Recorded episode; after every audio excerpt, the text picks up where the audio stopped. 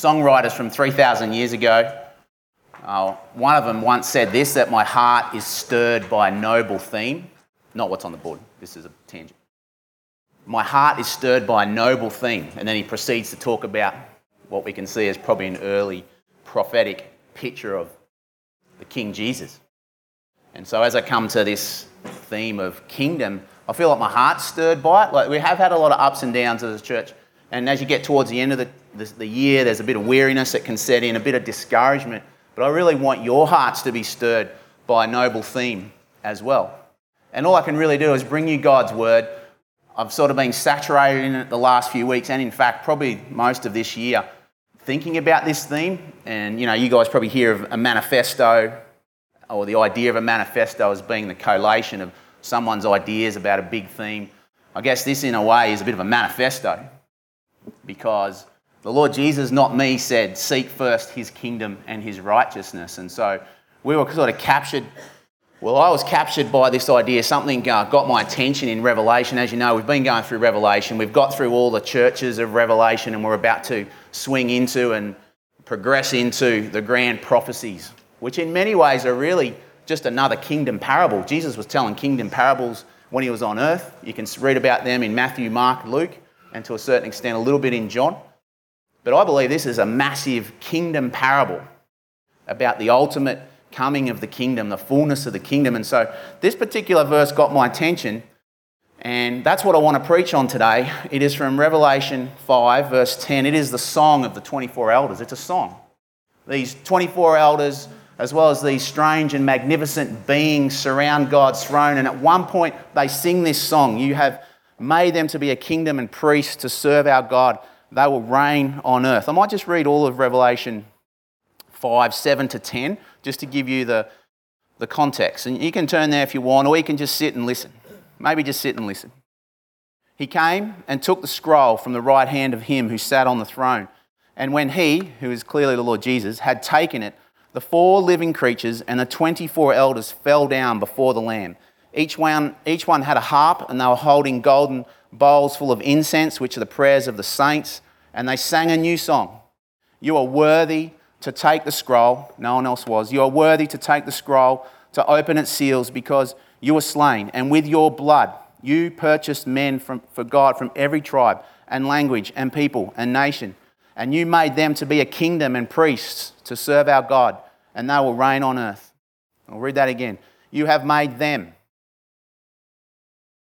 Look at yourselves. Look around.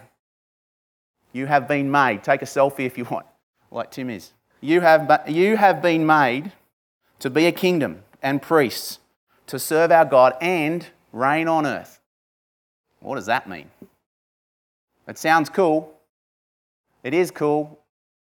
And that's what I'm going to pray about now. Father, this is a noble theme. What a theme. It pervades, and infuses all of Scripture. And so too it should infuse all of our lives. I pray that it would. Our hearts would be stirred by a noble theme. In Jesus' name, Amen. You've made them to be a kingdom and priests and to serve our God. So that got my attention. Then you got my attention. And getting towards the end of the year and thinking about, particularly for young people at a crossroads perhaps, finishing schooling, finishing uni, deciding what they want to do vocationally. And so I began to think about you, and at the same time, I'd been thinking all year about this idea of the kingdom, the kingdom motif. And I just thought I'd put this up. What do you think this is a list of? I'm going to read them really quickly accountant, teacher, administrator, civil engineer. I just put electrician in because of the thing I had with Eddie. Surveyor, I might have given it away now. Agronomist, farmer, journalist, psychologist, IT professional, transport, hospitality, food production, nurse, doctor, printing, lawyer, mechanic, artist, musician, pilot, teacher aide, fashion designer, lumberjack, property developer. What is that a list of? Oh, now, see, you've jumped ahead, Tiff. You've jumped ahead.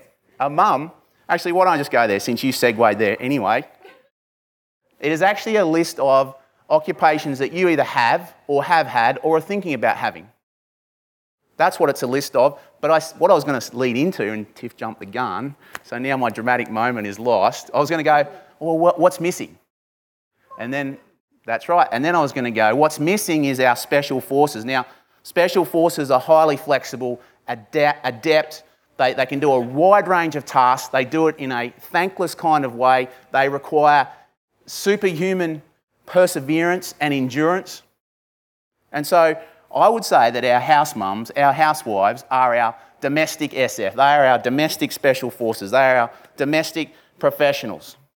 Because I'm pretty sure you could make a case for they do a little bit of all that at home. Maybe the piloting, although they drive, that's a form of piloting. Um, there's a little bit of that everywhere. Lumberjack, I've seen Kerry with the saber saw out there. Agronomist, I'm pretty sure a lot of you have uh, little patches of lettuce and stuff out the back, don't you? Tomatoes, I don't know. Um, administration, bit of engineering, a lot of you doing, I don't know, uh, renos and things like that. Anyway, the point is, is that all these vocations form such a large part of our life, and the domestic special forces do a little bit of everything. So my hat goes off to you, and I actually mean that. I just really I understand a little bit of that perseverance that's required in the home. So congratulations to each of you for being great at that, and just please keep doing that. But I'm thinking of this kingdom theme. I'm thinking of all the vocations. I'm thinking of Revelation, these grand prophetic words, this almost dreamlike visions that come. And I'm thinking, what does all of that have to do with all of this, with all these vocations? And so that's what sort of got my attention. And I'm hoping that it'll get your attention as well, particularly this idea of in the middle of all those vocations, you have made them to be a kingdom and priests to serve our God, and they will reign on earth. What does that mean? That's what got my attention.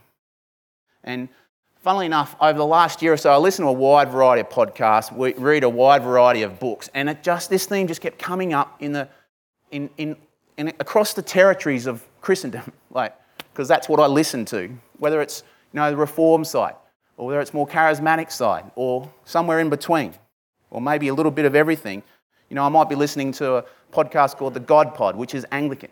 Then I might be listening to a podcast called Unbelievable. Then I might be listening to, you know, Frank Viola. Then I might be listening to, um, you know, some of the reform guys. And this theme just kept coming up and up. And then I'm sitting in Johanna's graduation, and the theme came up again, where someone was praying that um, out of all the different vocations that people wanted to do, that they would be great in the kingdom.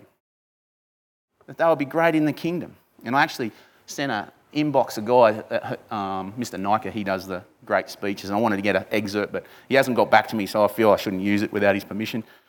Um, hopefully, he'll get back, and maybe I can use it in one of the other series because we're going to do another two of these series. But anyway, this, this idea of seek first his kingdom and his righteousness, this idea of you've been made to be a kingdom, kings and priests, it's just massive. So we might just turn there to where this verse comes out because this is going to tie into where I'm going. So, Matthew 6, 25, Matthew 6, 25.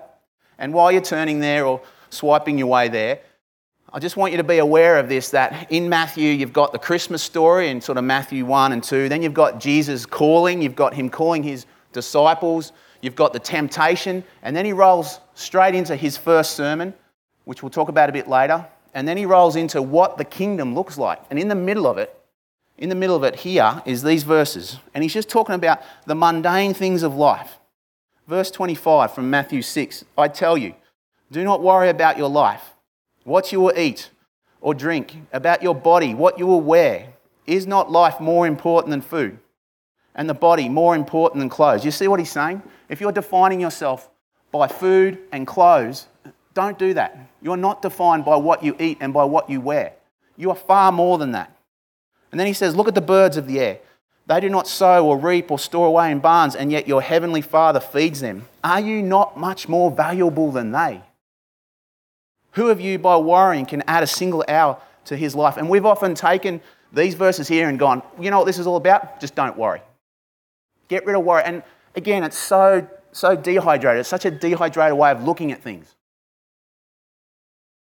There's so much more to these verses here, and we could spend many, many months just here.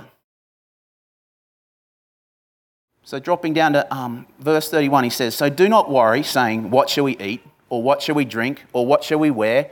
For the pagans run after these things, and your heavenly Father knows that you need them. But seek first his kingdom and his righteousness, and all these things will be given to you as well. So, your mission, your mandate from King Jesus is Seek first his kingdom and his righteousness. That's your mandate. And what he's saying there is yes, don't worry, because these other things will be taken care of in one way or another. But do not be like the world would want you to be, that is, following after you know, the latest fashions, the latest clothes, the latest food, and, and all those kind of material things. You are much more than that. But seek first his kingdom and his righteousness. And if Jesus is daring to say that his kingdom is better than any of that, then you should listen to him because he kind of knows what's going on with reality. If you search for kingdom in the Bible, just in the New Testament, I encourage you to do this as a challenge I'm going to issue to you later on. 150 times it, appears the word kingdom in the New Testament. It's something really important, and he really wants us to get it. And I really think that for us as a church, if we don't get this, this is why I call it like a manifesto, if we don't get this, we will just falter, stumble, we will have a dehydrated idea of what God's kingdom vision is for us. So it's really important, I think, to understand how. How are we to seek? You know, even if I said that to you, how do you seek God's kingdom first? How do you do that? Like if I was to go uh, somehow with, I don't know, Kingdom Cam, and Kingdom Cam is on your life and, and we lose audio, so it's not what you're saying, it's what you're doing. Uh, what does that look like to seek first the kingdom? Did your kids understand when they look at mum and dad? What does it look like? How do you do that? And to understand the how, I guess we have to understand the what of the kingdom. And to do that, I now have to preach to you the whole Bible. So I'm going to cheat a little bit. I'm going to go to the end, because I like going to the end first sometimes. And I'm going to go to the beginning. And I really want you to bear with me as we look at what the kingdom is, what God intends for the kingdom. The end of the Bible, the beginning of the Bible. You ready? You ready, Kathy? You ready, Gabby? All right, so if we go to the end of the Bible where we've just been, and we're going to continue to be over the next uh, few months, maybe even year, with the Revelation series, we see in the end of the Bible, this is where I got this verse from, the Song of the 24 Elders You have made them to be a kingdom and priests to serve our God, and they will reign on earth.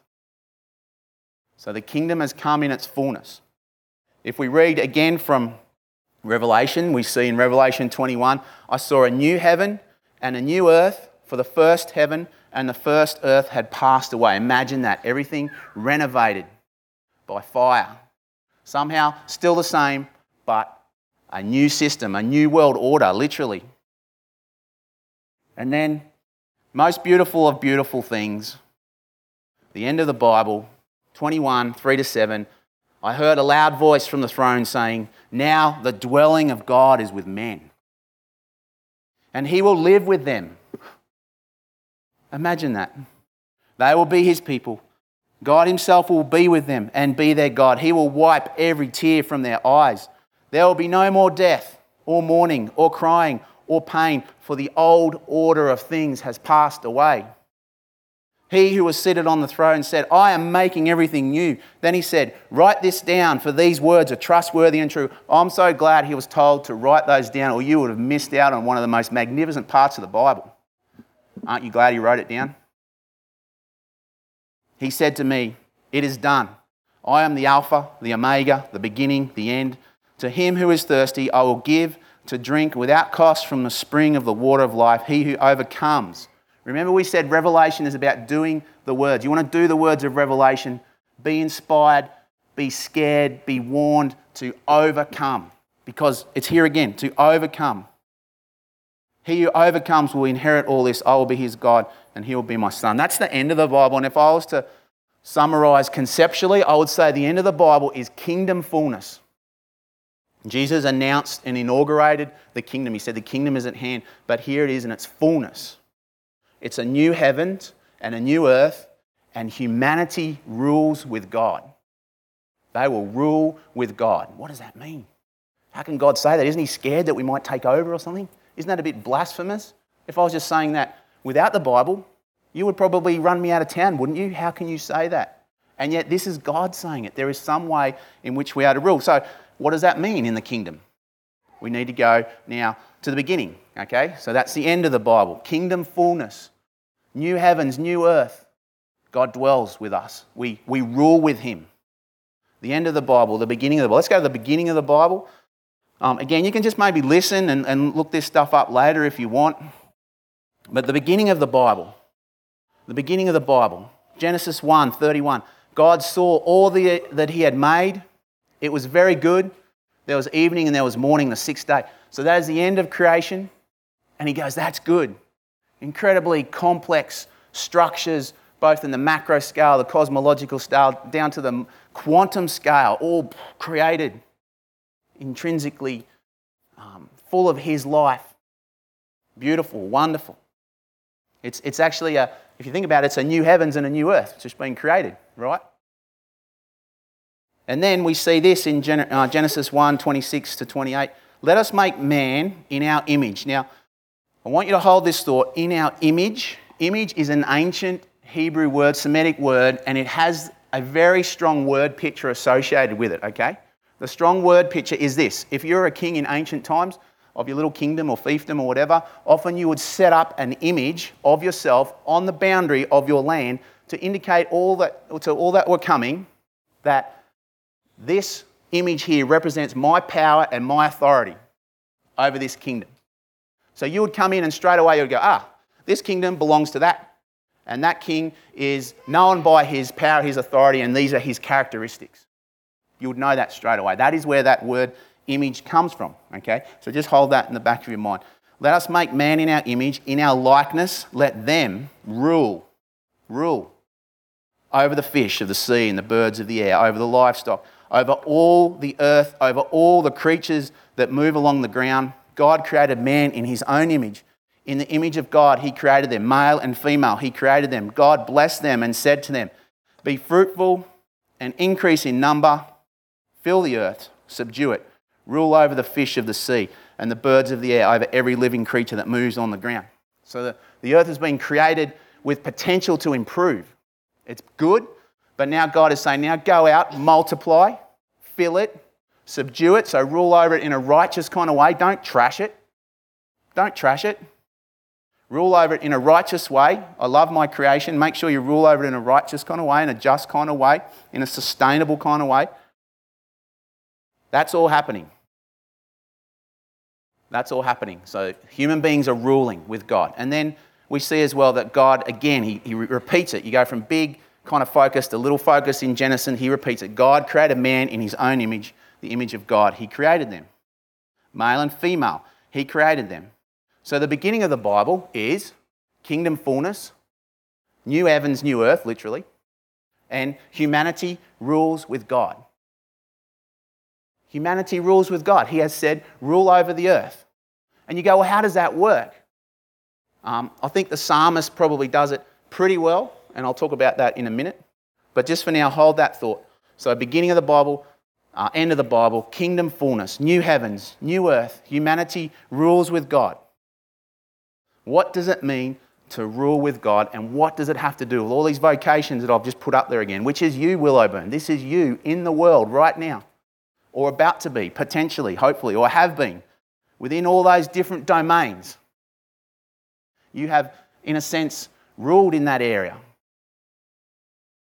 What does ruling have to do with all this? And, or maybe to put it another way, does your work right now count for anything in the kingdom? Does me pushing and pulling the controls of a helicopter count for anything in the kingdom? Do our domestic SF up the back there already doing their duties? Persevering, enduring, does that count for anything in the kingdom? Psychology, does that count for anything? Surveying, agronomy, farming, uh, round and round on the tractor rig. Does that count for anything in the kingdom? Does it? How, how would you answer that? How would you answer that? Maybe I can ask it another question just to maybe get us to keep thinking how were we to rule in the beginning? How are we to rule in the beginning? How, what did God say to humanity? What was his intent for humanity? This is what he said in Genesis 1 28. He said, He blessed them, so he blesses them.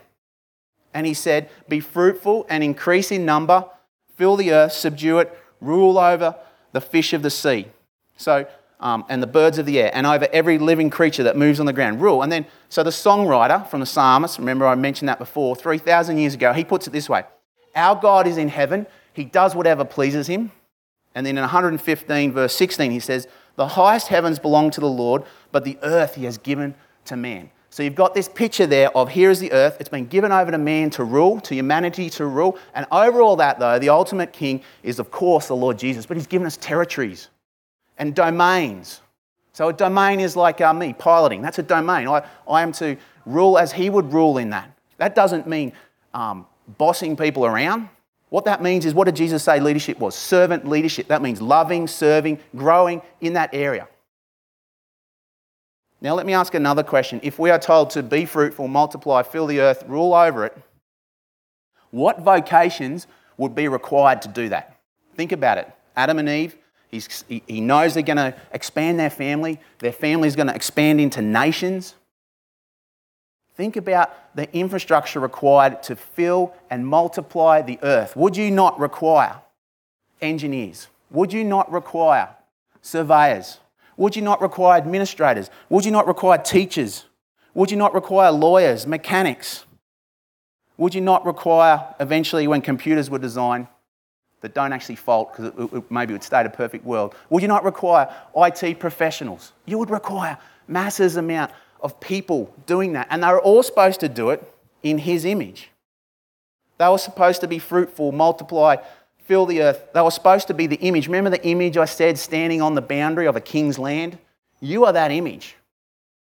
You are God's image standing in that domain, and people are supposed to look at you and they're supposed to go, be.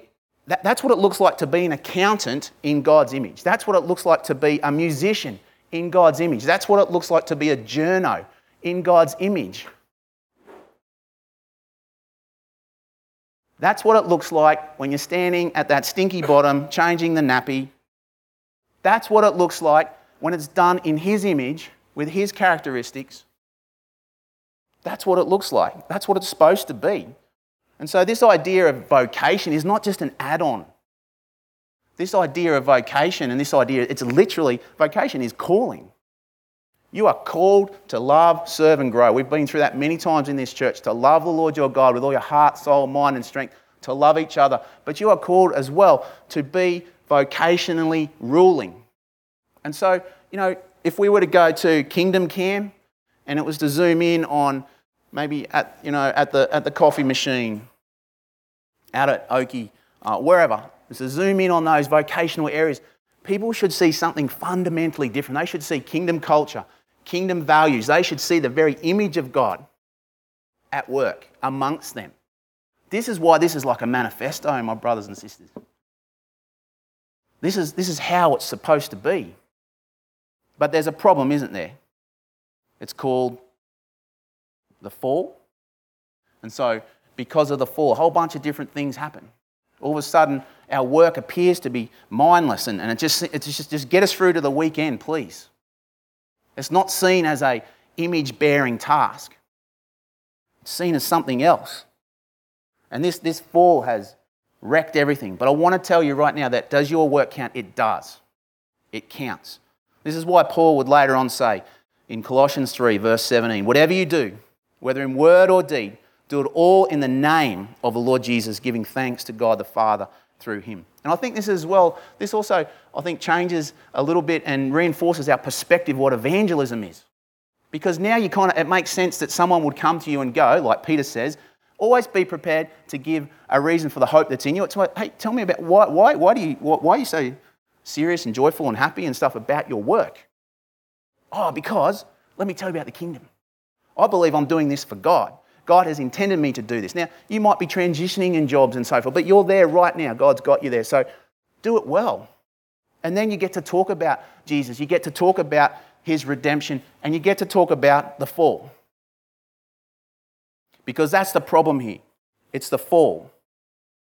And what I want you to understand, I guess, is that, well, not I guess, I'm certain, that the fall of man meant the rise of another power. Man was given earth to rule, when man fell, Satan rose up in power over the earth. He is called the prince of the air in the Bible. He is called, uh, he, he, himself says in Luke uh, 4 6 to 7, when Jesus is getting tempted, he says, I will give you, this is Satan speaking, I will give you to Jesus as he tempts him, all their authority and splendor, for has been given to me. That, that, that's a blasphemous thing to say, isn't it? I am ruling and I will give you. We don't really know probably all the details of what's going on there, but Jesus doesn't refute that. All he says is worship God and Him alone. But then Satan, and, and, Satan actually continues, he says, For it, the world, has been given to me, and I can give it to anyone I want to. Who gave Satan the world? Some might say God, but I don't buy it. It's a very strange thing for God to give Satan the world. We did. Exactly. We did. When we gave up and we thought, you know what, that fruit or whatever, and whatever that represents, and the profound implications, the terrible implications, when we said, I'm taking of that fruit because I want to be just like God, something in all of creation, in the creative order, was catastrophically disrupted, and Satan rose up in power. And if you want to know what it looks like when this dark power rises up because of the fall of man, then you need look no further, no further at all than the front page of the Chronicle. Because now our flesh and sorry, our struggle is not against flesh and blood, it is against the dark powers, as it says in Ephesians 6. So I just this is just from Friday, I think. And I could do an exegesis of that front page and pull out every consequence of the fall. You know, the, the obvious one is sex abuse there, where the boundaries of sexual intimacy have been so ruptured that it just leads to this terrible atrocity against children. But as well, they're already starting their Christmas advertising. People right now will spend many, many hours, and that in itself not a bad thing, but when it's become everything, another consequence of the fall, idolatry, spending all this time on stuff, get the latest gadget, get the latest car, get the latest house. Again, they're not bad things in themselves, but when they have become like little gods to us, they drive us now. They drive how we work, they drive the hours that we work, they drive the, the way we choose to spend our time. That's all a consequence of the fall. It is Satan's world order. It is the world order of sin reigning, death reigning. You know, then you've got this rise on the left there um, of celebrities. You can't tell me that if you're spending that amount of time and you see that many likes, that many comments, that they are not being worshipped in one way or another. And all of that, what's it for? Any, any one of those things, if I did spend a whole bunch more time, any one of those things just lead to death and meaninglessness. You know, for the young people thinking about vocation, just think about this. Without God, without his kingdom plan, without his kingdom purposes, what's it all for? What's it all for? So the fall brings all that horrible stuff, and we could go on and on and on. So, does God choose obliteration? Does he choose molecular deconstruction? Start all over again? No. No. From Genesis, from the beginning of you, from the beginning of humanity, from your call to rule in his image, to the end, the goal of you to rule again in his image, you know, there will be vocations, I have no doubt at all. There will be vocations when the new heavens and the new earth come together. There will be vocations. There will be work. There will be jobs. They will be done wonderfully and perfectly. And so, God, instead of choosing obliteration or molecular deconstruction or whatever, He chooses the long, excruciating, this intersection of God's divine will with humanity's freedom the long, complicated path which you see represented in the Bible, which from the very beginning, he is wanting to take a people to show the world what the kingdom values, kingdom culture looks like. You see it all get trashed in Genesis. You see then him choose Abraham. You, choose, you see him choose Abraham's descendants. They are to live kingdom culture, kingdom values. Yes, they will bring the chosen one, they will bring Jesus later, but they are supposed to live in a way that the world will go, wow, look at that. I want to be a part of that. They're supposed to bless the whole world that way. Instead, it just gets all horrible and messed up. In fact, any part of the Bible you can go to and you can apply this kingdom motif. It, it binds all of the books of the Bible. So few other themes do. You can go to Ecclesiastes and you'll see wisdom, kingdom wisdom about what this world order looks like. Read Ecclesiastes. You can go to, obviously, the Kings and Chronicles and see God's kingdom the way it's supposed to be and then see it ruptured, fragmented, broken by man and man's decisions, and then see him just picking up the pieces and driving on with his plan. because he is in the heavens, he does whatever he wants, even as man stuffs it up down here, and the dark powers continue to fragment and wreck the world. And obviously, then we get to the New Testament, and something exceedingly wonderful happens. Let me read to you from Colossians. When you were dead in your sins and the uncircumcision of your sinful nature, so this sinful nature enables these dark powers to rule, God made you alive with Christ. He forgave us all our sins having cancelled the written code with its regulations that was against us, that stood opposed to us, he took it away and he what? Does anyone remember? He nailed it to the cross. And does anyone remember the next bit, which we so often just skip over? And having disarmed the powers and the authorities, he made a public spectacle of them, triumphing over them by the cross. And having disarmed the powers and authorities, with his outstretched arms, my brothers and sisters, with his wounds, he disarmed the powers and the authorities that have made your job so boring, that have made your job like a grind, that have brought abuse, that have brought uh, horrible things that we, we, we wouldn't even mention in polite company. He disarmed the powers and authorities. He made a public spectacle of them, triumphing over them by the cross. Who would have thought? Who would have thought the dark powers would have been beaten in that way. Who would have thought that? Wow. That was his plan. That's the whole Bible plan. That's why Jesus' first sermon was what? What was Jesus' first sermon? It's very easy. Very easy to remember. Very simple. Anyone remember? It's always easy for me to ask these questions because I've read up and I'd be sitting there as well going, oh, is this a trick question? It was the kingdom. In, in all three Gospels, and John the Baptist says it as well the kingdom is coming. He says, The time has come, the kingdom of God is near. Repent and believe the good news. Repent is just simply change your way of thinking. Stop chasing after all these things that can't satisfy. Now turn to me because my kingdom is coming, and we're going to see in Revelation, in many ways, the violent arrival of God's kingdom. It was a peaceful, almost diplomatic first mission. Now it's coming whether you like it or not, and you can either be in the kingdom of God or stay in the kingdom of the world, which is heading for destruction.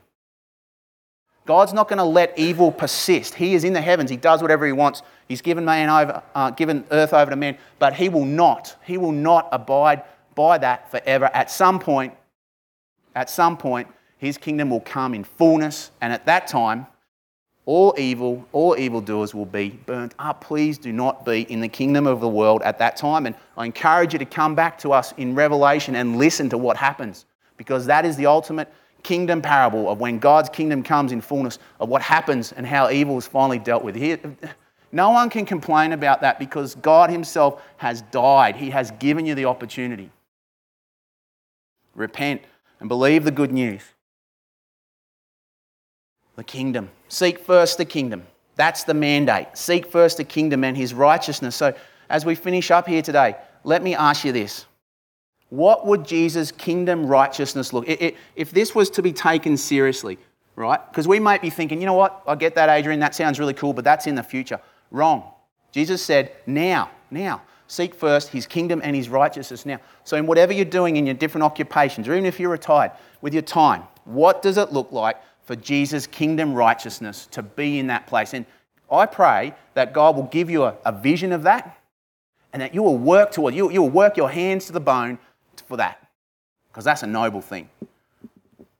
And of course, that's going to involve speaking to people and loving people and serving because they are God's kingdom attributes. He loves kindness, justice, and righteousness. He delights in those things. What does it look like for kindness, justice, and righteousness to reign or to begin to come and arrive in your workplace, whether you're a musician or you know, psychologist or transport um, driver or whatever. What does it look like?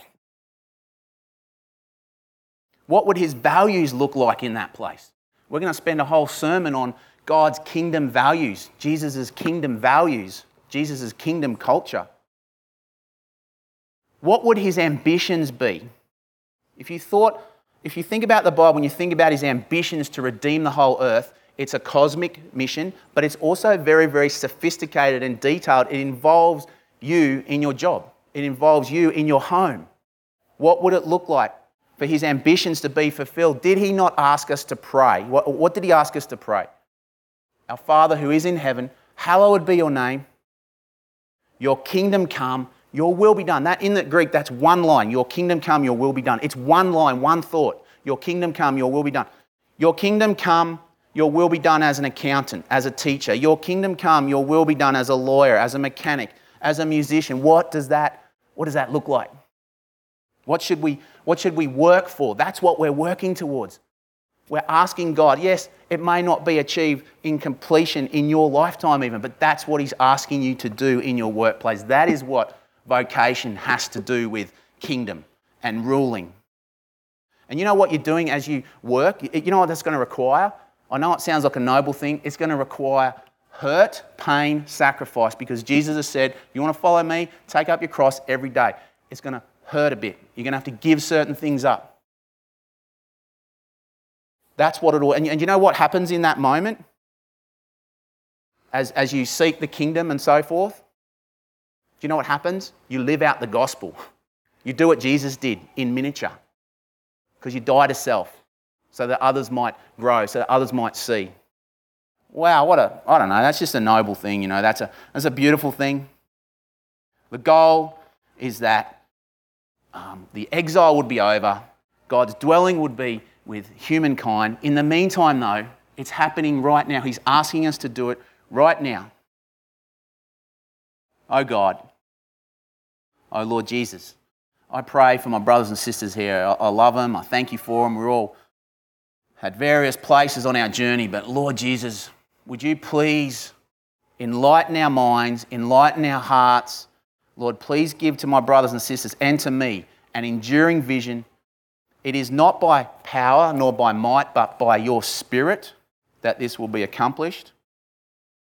We have, we have no excuses.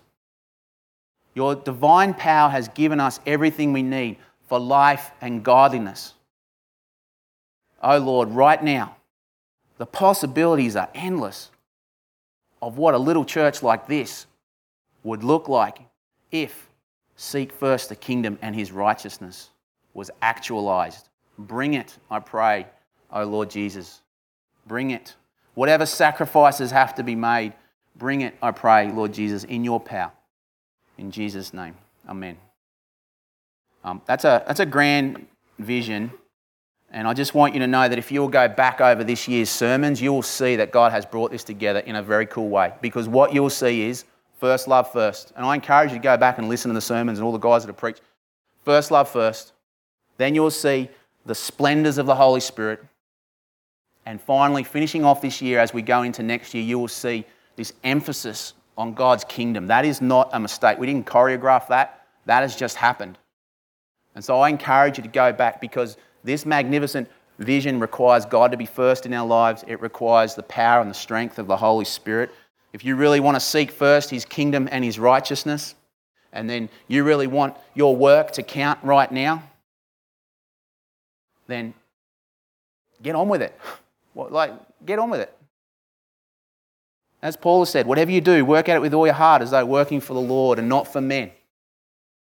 Does your work count right now? I want to tell you that if Paul could say that to a slave, now slaves were not the same as the slaves we often see on TV, it was a different kettle of fish.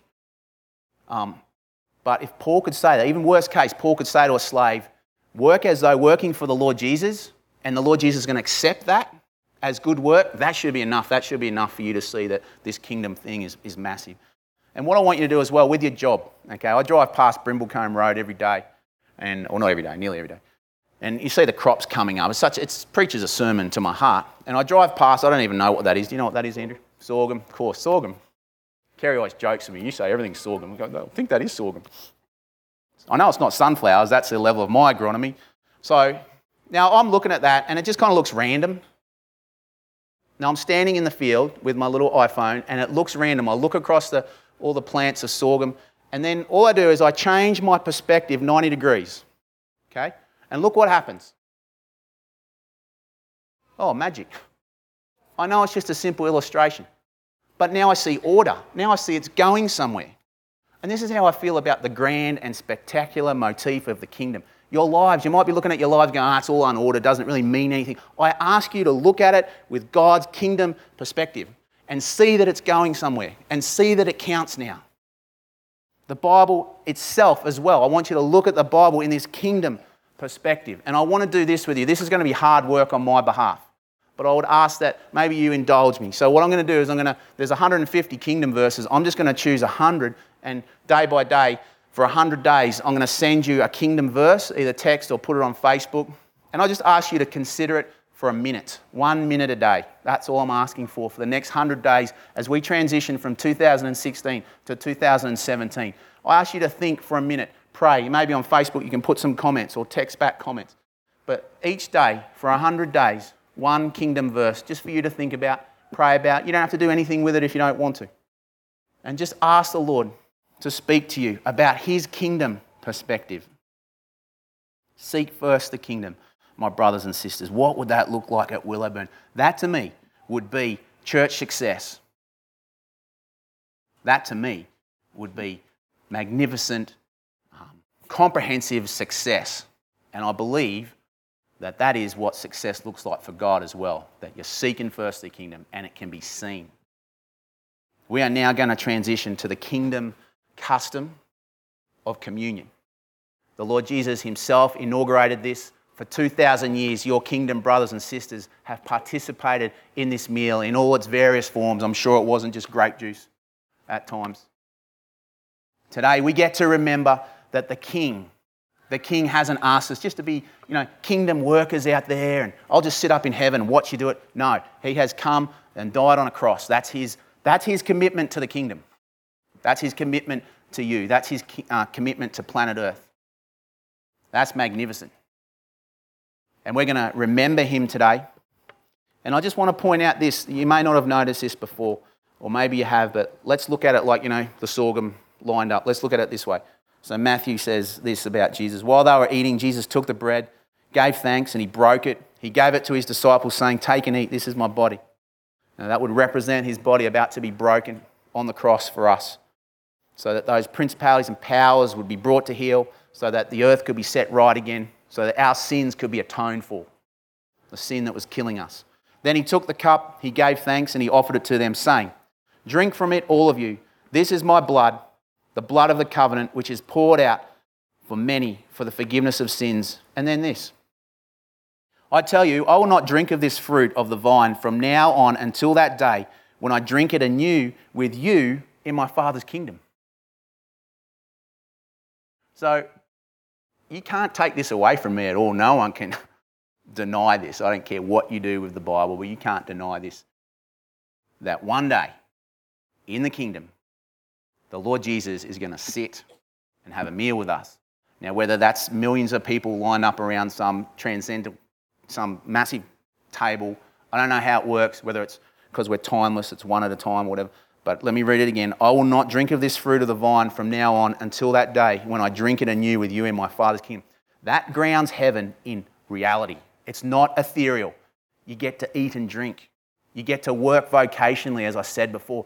This dish just reshapes everything for us.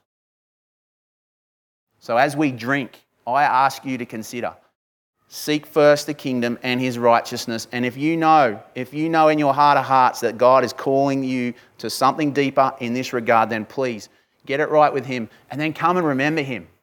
Because his blood is enough. Tomorrow is a new day. That's the cool thing about the kingdom. Every day, every day is a new day. Let me pray. Father, thank you so much for your word. Thank you for this kingdom vision. Thank you for this kingdom perspective. Thank you for each of my brothers and sisters here. And if I had time, I would pray for them each by name. Instead, Lord, I just ask that in the deepest place of where they are now, in the deepest reality of where their hearts are at, speak. Speak, Father. Speak, Lord Jesus. Speak through your Holy Spirit. And Lord, we want to remember you and we want to thank you. We make a public spectacle of the princes, principalities, and the powers every time we drink and remember. So we do that now proudly. And we ask, Father, that you would speak to us even through this and that your name would be, as was prayed earlier, rightly magnified. Thank you in Jesus' name. Amen.